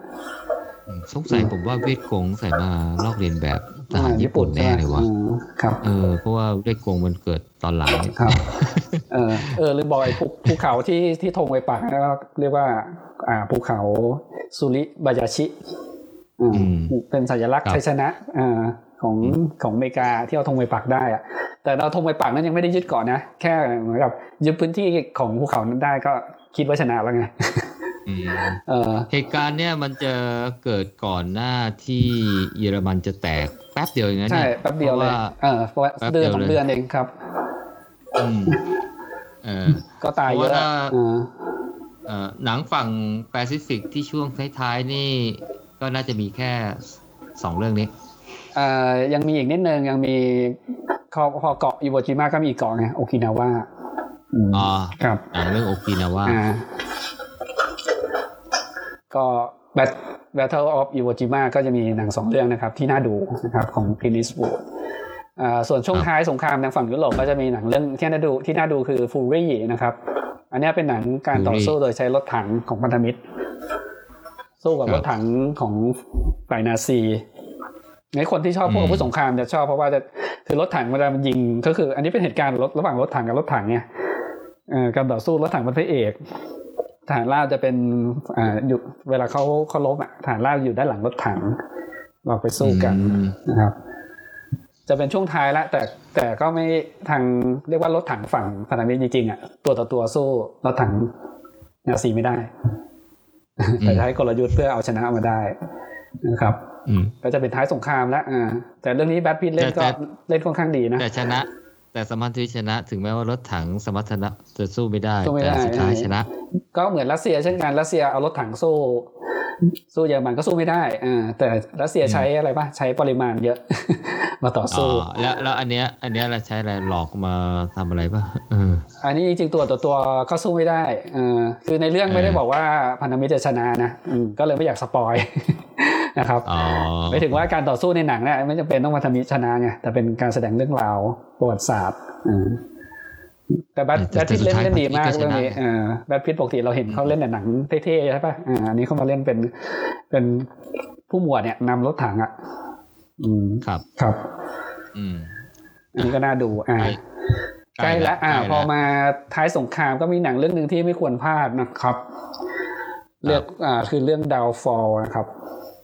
Downfall Downfall ลงสอ่าลายDownfall อันเนี้ย Downfall เป็นเหตุการณ์ที่เมืองเบอร์ลิน เดือนประวัติศาสตร์เดือนเมษาหนึ่งเก้าสี่ห้านะครับ อันเนี้ยหนังสร้างประมาณปีสองพันสี่นะครับเรตติ้งก็สูงมากนะ Rotten Tomatoes ให้ถึงเก้าสิบเปอร์เซ็นต์ก็คือเหตุการณ์ช่วงสิบวันสุดท้ายก่อนที่ฮิตเลอร์จะปิดชีพตัวเองนะครับ ว่าเขาทำอะไรลงไปบ้างนะครับ อืมก็คือก่อนหน้านั้นเนี่ย คือทุกคนก็รู้ว่านาซีก็คงไม่ไม่สามารถชนะได้แล้วอะ ก็ขึ้นอยู่กับจะตกลงกันยอมแพ้ยังไง ก็จะมีคนเอ่อที่ว่าทหารของฝั่งมือขวาก็มาบอกฮิตเลอร์ให้ให้เจรจาเถอะเพราะถ้าเจรจาได้อย่างอย่างน้อยจะมีอะไรที่ได้บ้างไงอ่าครับคือคือยอมแพ้แบบมีเงื่อนไขแต่ให้มีให้ได้อะไรบ้างใช่ปะแต่อันนี้ยังไงฮิตเลอร์ก็บอกไม่ยอมแล้วยังสั่งให้ทหารที่อยู่รอบๆเบอร์ลินให้ต่อสู้จนถึงคนสุดท้าย อะไรเงี้ย แล้วใครที่ไม่เริ่มต่อสู้เขาก็เขาก็พยายามทำไงบ้างเขาก็จะฆ่า ใครที่อย่างนี้ออกไปอะไรเงี้ยอืมก็จะเป็นเรื่องราวที่อ่าการเล่าเรื่องนะครับ ก็จะมาจากเลขาของฮิตเลอร์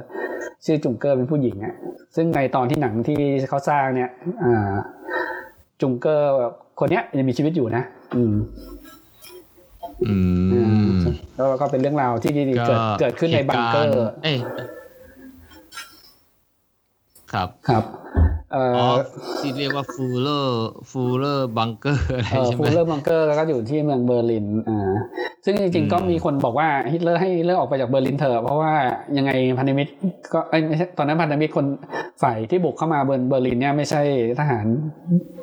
ทหารอังกฤษหรืออเมริกาจะเป็นทหารแดงโซเวียตนะครับอืมเอ่อคือทหารโซเวียตเนี่ยได้รับหน้าที่คือให้บุกเบอร์ลินฝั่งเดียว ไม่ให้อเมริกาอังกฤษเข้ามา เพราะกลัวอะไรปะกลัวมากลัวมาคักกลัวมาสู้กันเองอ๋อคือมันไปมีเรื่องคอมเมนต์กันอยู่ไงคือถึงแม้พันธมิตรด้วยกันใช่ไหมเออมีเรื่องคอมเมนต์กันอยู่โดยเฉพราะไอ้นายพลชื่อจอร์ดแพตตันเนี่ยเขาก็ไม่ใช่ชอบรัสเซีย คือตอนนั้นอเมริกากับอังกฤษก็ไม่น่าจะแบบจับมือกับสตาลินได้ใช่ไหมเออ อืม แล้วสตาลินเขาก็ครับเป็นเป็นคอมมิวนิสต์เต็มตัวถูกไหมตอนนั้นอะ อืม คือโดยสรุปหนังเรื่อง Downfall นี่จะบรรยายถึงเหตุการณ์ก่อนที่เบอร์ลินจะแตก ใช่ครับ ก็จะมีเราเอ่อดาราคนอื่นที่เล่นได้ดีก็คือคนที่แสดงเป็นฮิมเลอร์นะครับ กับพวกเอ่อโจเซฟแกบเบลนะครับโจเซฟแกบเบลประวัติเขาอะเขาเรียกว่าเป็นรัฐมนตรีฝ่ายโฆษณาชวนเชื่ออืมเออชื่อเขาเป็นแบบนี้นะ propaganda เออเพราะ propaganda เออเออ คือพรรคนาซีเกิดเกิดขึ้นเพราะคนเนี้ยเป็นคนออกแบบเรื่องเรื่องการศัพท์การพูดหรือว่าเอ่อการให้สื่อต่างๆนะครับ ให้คนให้คนมาร่วมมือกับเนี่ยนาซีนะครับ เนี่ยโจเซฟแกบเบลเนี่ยอืมอืมก็ทั้งทั้งอันถ้าเอ่อแกบเบลก็ก็ทำเหมือนฮิตเลอร์คือจบชีวิตด้วยวิธีเดียวกัน อืมฆ่าตัวตายอันนี้ประมาณใช่ แล้วก็ครับเกิบเบิลนี่เขาเอาลูกไปได้ละหกคน อืมเอ่อซึ่งในหนังเขาก็ทำตามประวัติศาสตร์จริงที่ที่มีการบอกเล่ามานะครับก็คือเขาก็ให้ลูกกินยาตายก่อนเขาแล้วเขาก็ยิง อืมเขาก็ยิงเมียเขาแล้วก็ยิงตัวตายตามหมดเว้ยเนี่ย เกิบเบิลอะอืมอืม ก็จะได้เห็นฉากสุดท้าย ถ้าดูหนังเรื่อง Downfall ก็จะเห็นฉากสุดท้ายใช่ขคอรับงก็การเผาศพของฮิตเลอร์ก็เกิดขึ้นตรงฮิตเลอร์หน้าบังเกอร์แหละเพราะว่าฮิตเลอร์สั่งให้เผาเขาหลังจากที่เขาอ่าฆ่าตัวตายเนาะอืมพร้อมกับเมียที่เพิ่งแต่งงานกันคืนนั้นนะเอ่อภรรยาเขาอ่าแต่งงานกันอาจในจะบังอยู่เกอร์กินกันมาก่อนเอออาจจะอยู่กินแล้วก็มาอยู่อยู่ในบังเกอร์นะครับ อืมเอ่อ น่าจะเป็นเหตุการณ์ที่ช่วงท้ายๆคือประมาณซึ่เดืงอนได้เมถ่าษายกันแต่แต่เรื่องนี้เดือนเมษาคือผมว่าคนไทยอาจจะคุ้นพวกเรื่องนี้เพราะว่าเรื่องนี้โดนล้อเลียนเยอะนะครับ ก็คือเรื่องสามนรกฮิตเลอร์ อืมเอ่อฮิตเลอร์นี่ฆ่าตัวตายในเดือนไหน เดือนเมษาเมพฤษษาภาสี่ห้าอืมหนึ่งเมเก้าษาสี่สี่ห้าห้าแต่อีกหลังจากนั้นอีกสิบวันก็ถึงจะประกาศยอมแพ้ การยอมแพ้อืมอ่า เพราะฉะนั้นเนี่ย ฝั่งยุโรปสงครามจบก่อน ใช่แล้วฝั่งยุโรปเออสงกรารจบก่อน อ่า สงครามจบก่อนนะฮะ ตอนแต่ว่าฝั่งฝั่งคือจบเนี่ยจริง ๆ แล้วเนี่ยอิตาลีมันแพ้ไปก่อนเพื่อนแล้วใช่ไหมมุสโสลินีโอ้ตายตายตายก่อนเพื่อนเลย มุสโสลีโดนเออโดนกองกำลังฝ่ายชาติตัวเองป้าฆ่าใช่ไหมฝ่ายตัวฝ่ายตัวเองอะเออฝ่ายตัวเองอะเออเออ เศรษฐกิจไม่ดีเออคือมุสโสลินีไปก่อนเพื่อนเลยใช่ไหมแล้วก็ฮิตเลอร์หนึ่งเก้าเมษาหนึ่งเก้าสี่ห้านะฮะอันนี้สามอะไตรพันธมิตรใช่ไหมจำได้ไหมที่เซ็นสัญญาอะไรนะไตรพาทายแพ็กอะกติกาไตรอะไรไตรอะไรเนี่ยอ๋อแหละเออเอ้ยตอนนั้นอ่าเพราะฉะญี่ปุ่นใครมาเซ็นไม่รู้รัฐมนตรีสงครามมั้งเออไม่รู้ว่าไม่แต่ไม่ว่าใช่ไม่ใช่ตอนสมเด็จพระจักรพรรดิหรอก เอออืมตอนนี้ก็คืออิตาลีไปแล้วเยอรมันไปแล้ว เหลือญี่ปุ่นนะฮะเออสี่ห้าพระดวหฟรืออญี่ปุ่นาจะจบอ่าก็อันเนี้ยจะมาหลังจากเหตุการณ์ช่วงทานฮิตเลอร์ตายก็จะเป็นเหตุการณ์ที่เมืองเอ่อที่เกาะโอกินาวาอืมอืมเกาะเอ๊ะเขาก็รู้ว่าฮิตเลอร์ตายไม่ยอมแพ้ว่าญี่ปุ่นเนี่ยยังสู้ต่อ จริงๆ ญี่ปุ่นไม่เกี่ยวนะ ฝั่งเนี้ยจริงๆฮิตเลอร์ก็ไม่ได้มาช่วยละจริงๆฮิตทางทางนาซีมาช่วยญี่ปุ่น คือเอาแค่เรือดำน้ำมาช่วย ญี่ปุ่นลบอะไรเงี้ยอืมที่เหลือก็ไม่ได้ช่วยอะไรต่างคนต่างลบมากกว่านั้นอ่าอืมแล้วพอพอประกาศยอมแพ้จริงๆ คือญี่ปุ่นกำลังเรือเขาก็เรียกว่าสู้ไม่ได้แล้วก็เหลือเกาะสุดท้ายที่ที่พันธมิตรต้องยึดนะครับ คือเกาะโอกินาวาก็จะมีหนังเรื่องแฮกซอริสนะครับแฮกซอริสเหตุการณ์ปีเหตุการณ์ปี 1945อ่าสมรภูมิโอกินาวาหนังสร้างปี 2016อ่า เมลกิฟสันกำกับ ก็เป็นเหตุการลบที่เกาะสุดท้ายเกาะเนี้ยก็ค่อนข้างโหด อันนี้ก็พอญี่ปุ่นก็คือหลังจากหลังจากเหตุการณ์ที่เกาะอิโวจิมะการต่อสู้เนี่ยก็จะใช้อ่าก็คือจะมีการฆ่าตัวตายเพื่อทำลายกองพันธมิตรทุกวิถีทางอ่าทางทางทางบกก็จะเห็นใช่ปะคนวิ่งมาเจอเอาเอาดาบมาฟันทหารพันธมิตร ถึงแม้จะโดนเป็นคนก็ไม่กลัวอ่า ส่วนเครื่องบินก็ขับมาพุ่งชนให้เรือเสียหายมากที่สุดอะไรเงี้ยอ่ากามิกาเซ่ใช่ไหมก็เกิดช่วงนี้แหละ คือไม่ใช่ช่วงต้นนะคือช่วงต้นเขายังไม่ทำอย่างนั้นอ่าเขายังได้เปรียบอยู่ไอ้ครับยกพลไอ้เนี่ยไปยึดโอกินาวาเนี่ยมันเดือนไหนเนี่ยของมันคงปีหนึ่งเก้าสี่ห้าแน่น่าจะประมาณกลางปีนะ ประมาณกลางปี ผมว่าๆมิถุนากรกฎาเออช่วงเนี้ยกรกฎาเอ่อครั้งสุดท้ายก็จะมีมีฉากที่โหดคือเขาจะมีหน้าผาชื่อเดียวกับชื่อหนังอะนะชื่อหน้าผาแฮกซอว์อะเออมีหน้าผาชื่อญี่ปุ่นด้วย คือตอนนี้ยังมีอยู่เลยนะ เป็น เป็น เป็นประวัติศาสตร์สงครามเป็นจุดท่องเที่ยวไปละ อืม เป็นการลบอืมลบแบบต่อสู้ เป็นหน้าผาเตี้ยๆนะเออเป็นเหมือนเนินๆเนี่ย อืมเขาแต่ในหนังเรื่องนี้เขาจะเป็นพูดถึงเกี่ยวกับ ทหารคนหนึ่งที่เขามาสู้ แล้วก็เขาตั้งใจอย่างเดียวๆคือจะเขาจะไม่ฆ่าใครอืมอ่าเขามาฆ่าเขาก็คือเขาแล้วเขาก็รอดชีวิตไปได้ เพราะว่าเขานับทำหน้าที่คือเขาจะช่วยทหารคนอื่นที่บาดเจ็บอ่าโดยเขาอาจจะไม่ยิงปืนใส่ใครเลย จนจบสงครามอืมอ่าครับ ครับ เพราะฉะนั้นมันก็ค่อนข้างโหดนั่นเองครับแฮกซอริแต่สนุกนะครับ Hacksaw เรตติ้งก็สูงอ่าอืม ก็หลังครับจากนี้จะมีอ่ามีเรื่องอันนี้ก่อนโจ USS Indianapolis USS อันนี้พอท้ายพอยึดโอ Indianapolis กินาวาได้แล้วใช่ไหมจากอ่าณตอนเนี้ยถ้าดูในแผนที่ภูมิศาสตร์ เกาะใต้ญี่ปุ่นเนี่ยเป็นของพันธมิตรเรียบร้อยแล้วอันนี้ขึ้นอยู่กับยุทธวิธีละอเมริกาจะจัดการยังไง จะเอายกพลขึ้นโบกอ่าหรือจะบอมทิ้งระเบิดอ่า จริงๆบอมทิ้งระเบิดเขาก็ทำอยู่แล้วนะเขาก็ทิ้งระเบิดเมืองใหญ่ๆไปไปเกือบหมดละอ่าอืมเอ่อ USS Indianapolis เนี่ยเป็นเรือเรือลัตเตอร์เวนขนาดใหญ่นะชื่อเอ่อได้รับคำสั่งลับอืมอ่าในหนังนะได้รับคำสั่งลับให้ขนวัสดุพิเศษสองกล่องอ่าเพื่อจะนำไปบอมที่ญี่ปุ่นอ่าอ๋อ น่าจะเดาเป็ได้นเลยว่าภารมันกิน่าจจะลัเป็บนอะไรเอ่อเขาบอกโปรเจกต์แมนฮัตตันจำได้ไหมอืม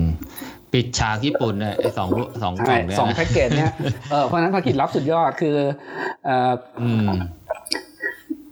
ทหารที่ทำที่เป็นคนควบคุมเรือเนี่ยนิโคลัสเคสเนี่ยกัปตันเนี่ยยังไม่รู้เลยว่าจะขนอะไร เออเขาขนอะไรเขาจะรู้ไปเมื่อคือเมื่อเรือออกจากท่าแล้ว เออ เขาได้รับคำสั่งแบบให้นี้ทำภารกิจเสร็จเรียบร้อยแล้วเออถึจะยังไม่เสร็จก็คือจะรู้พอเรือออกแล้วเขาถึงรู้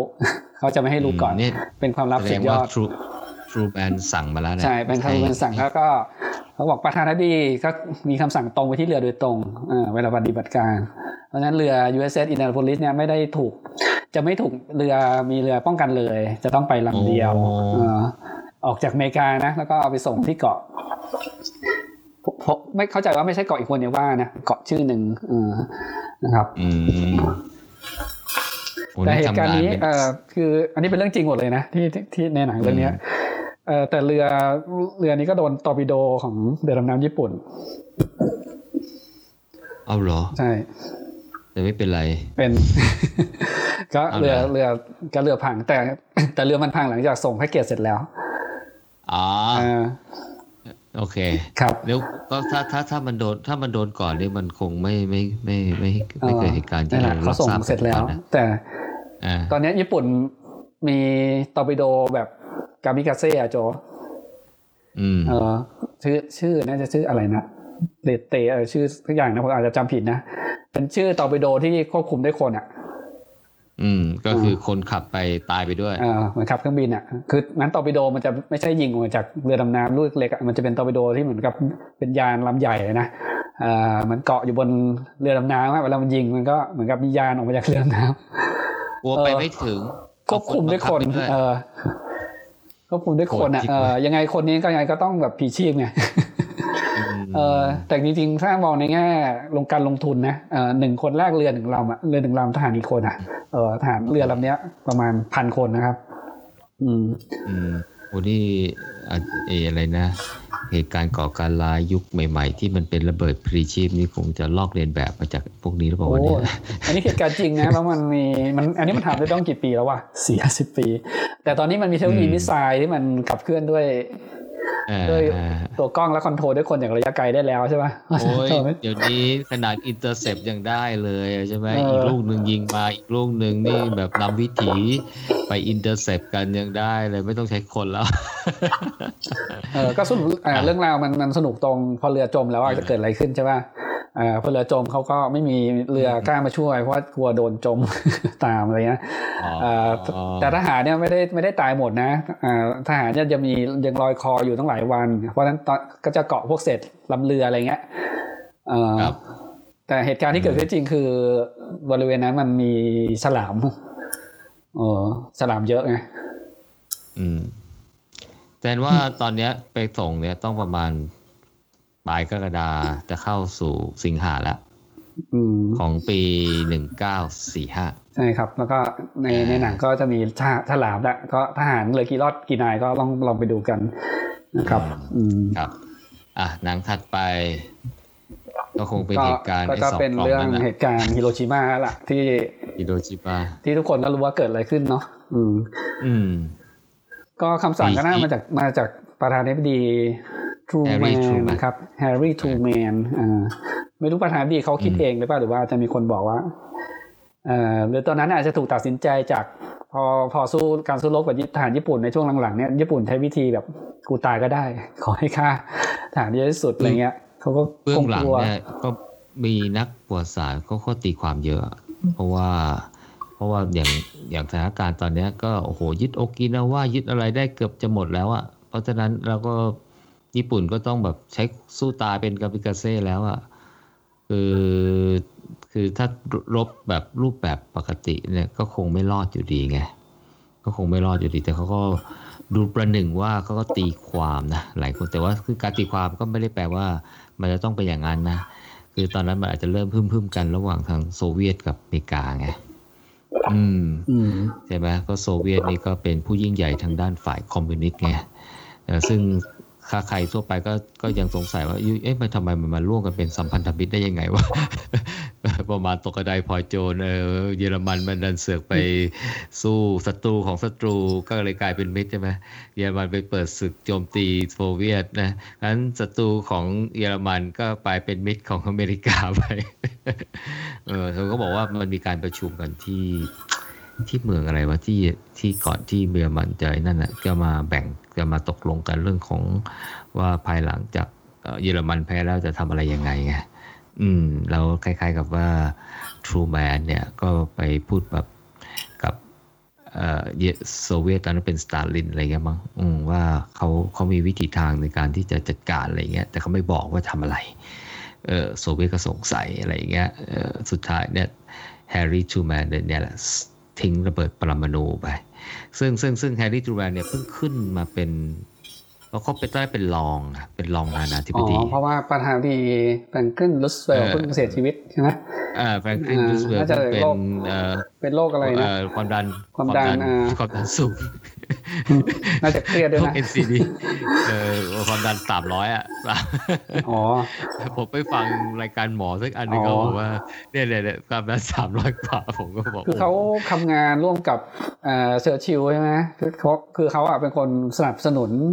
พันธมิตรตั้งแต่ก็อเมริกาก่อนร่วมสงครามอยู่แล้วใช่ไหมโดยการส่งพวกอาวุธส่งเรือส่งเสบียงอะไรให้อังกฤษอะไรอะคือทรูแมนเนี่ย ขึ้นมาเนี่ยเพื่อถล่มฮิโรชิมานางาซากิเออเนี่ยเป็นภารกิจหลักเลยเออเพราะว่ามาปิดฉากไงมาปิดฉากมาปิดฉากเลยตอนนั้นผมเข้าใจว่าฮิตเลอร์ตายนี่รูสเวลยังไม่ตายด้วยมั้งไม่แน่ใจเวลาคาบเกี่ยวกันอะคาบเกี่ยวกันมากเลยคาบเกี่ยวกันมากเลยเออประมาณหลักเดือนเองอะเออแล้วทรูแมนก็ขึ้นแล้วก็สั่งทิ้งระเบิด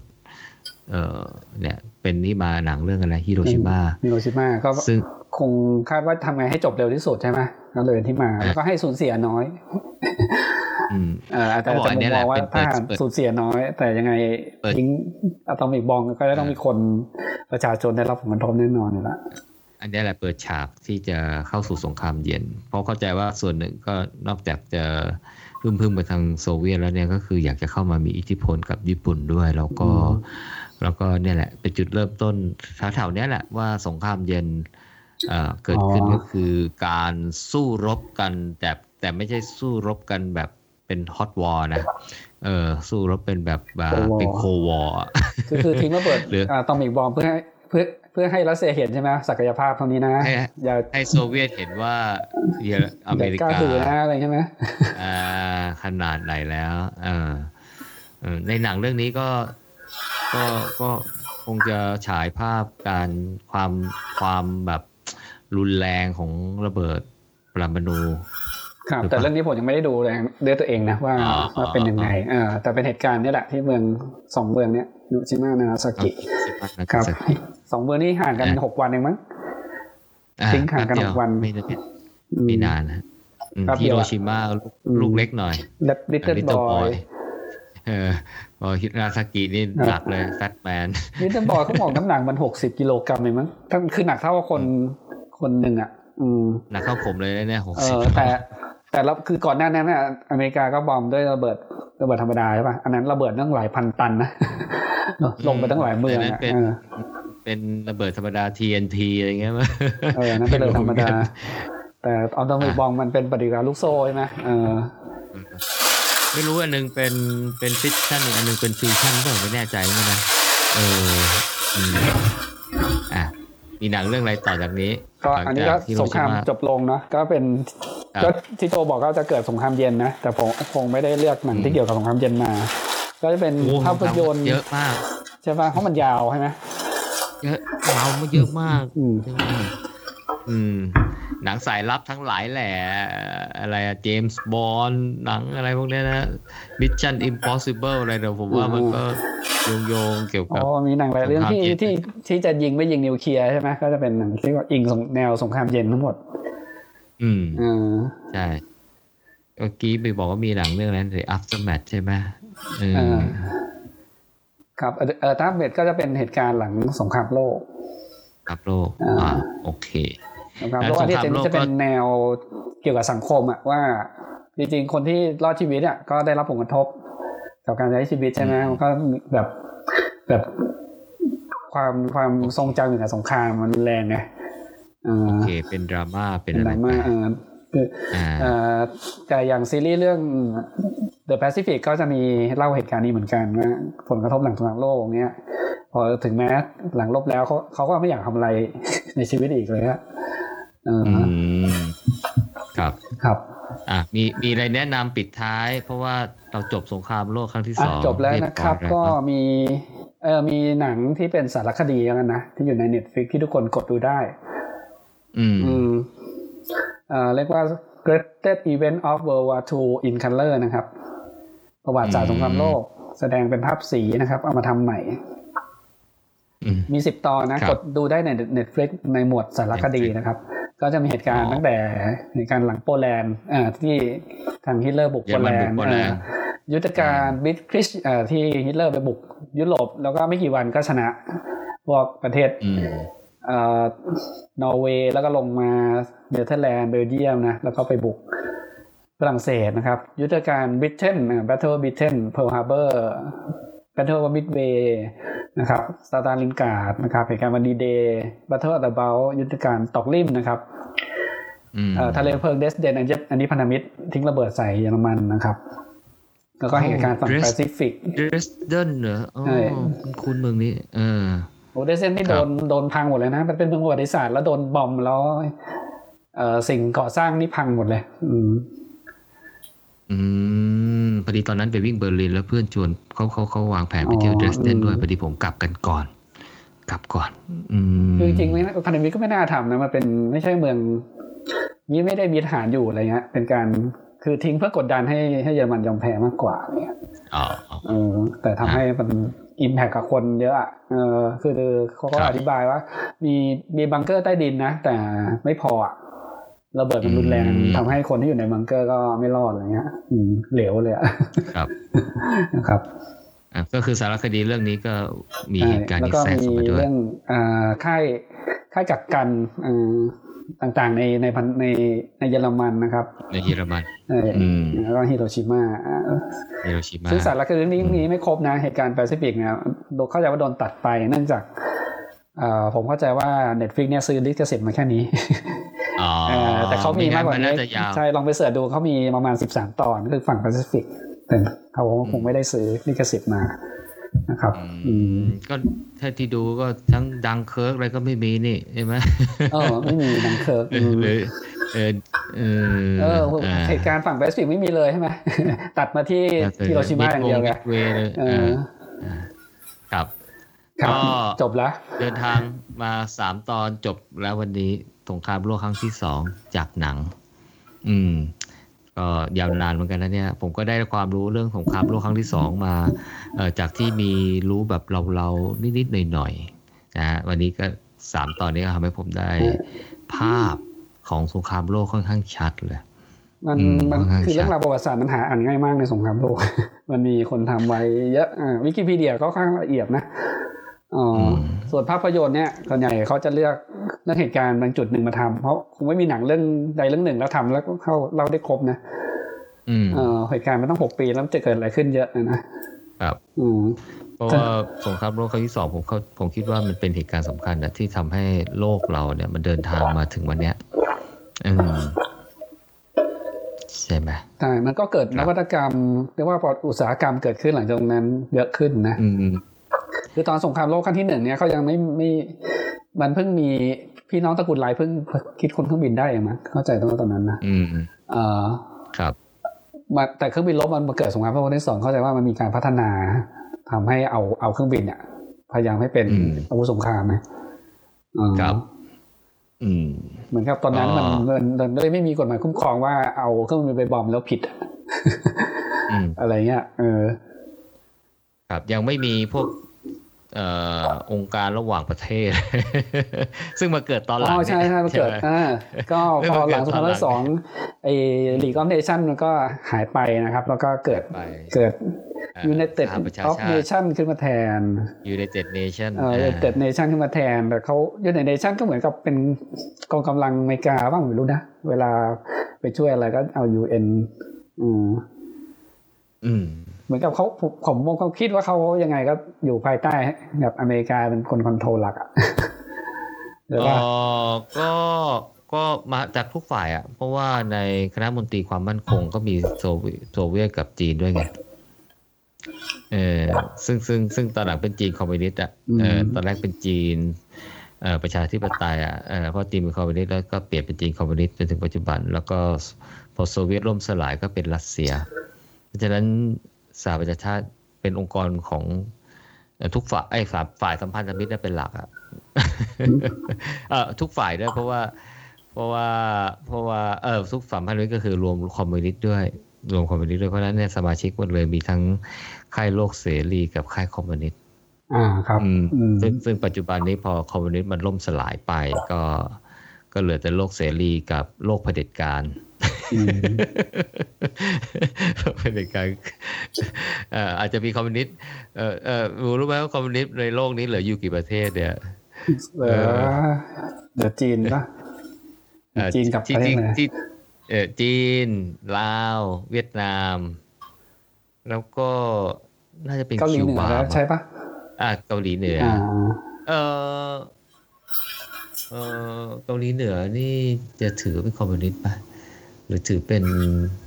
เอออาจจะใช่มั้งอ๋ออ่าเออแต่มันเผด็จการอะเดี๋ยวนี้เนี่ยมันดูคือบางทีเนี่ยมันมันเป็นเผด็จการสั้นโดดเด่นไงพอแล้วก็พอมันมีเรื่องเศรษฐกิจทุนนิยมอะไรมาด้วยนี่นะไอ้ความเป็นคอมมิวนิสต์เนี่ยมันจางไปหมดเลยนะ มันเลยเหลือแต่เผด็จการกับทุนนิยม อืมคือเผด็จการก็คืออำนาจสูงสุดอยู่ที่ตัวบุคคลหรือคณะบุคคลไง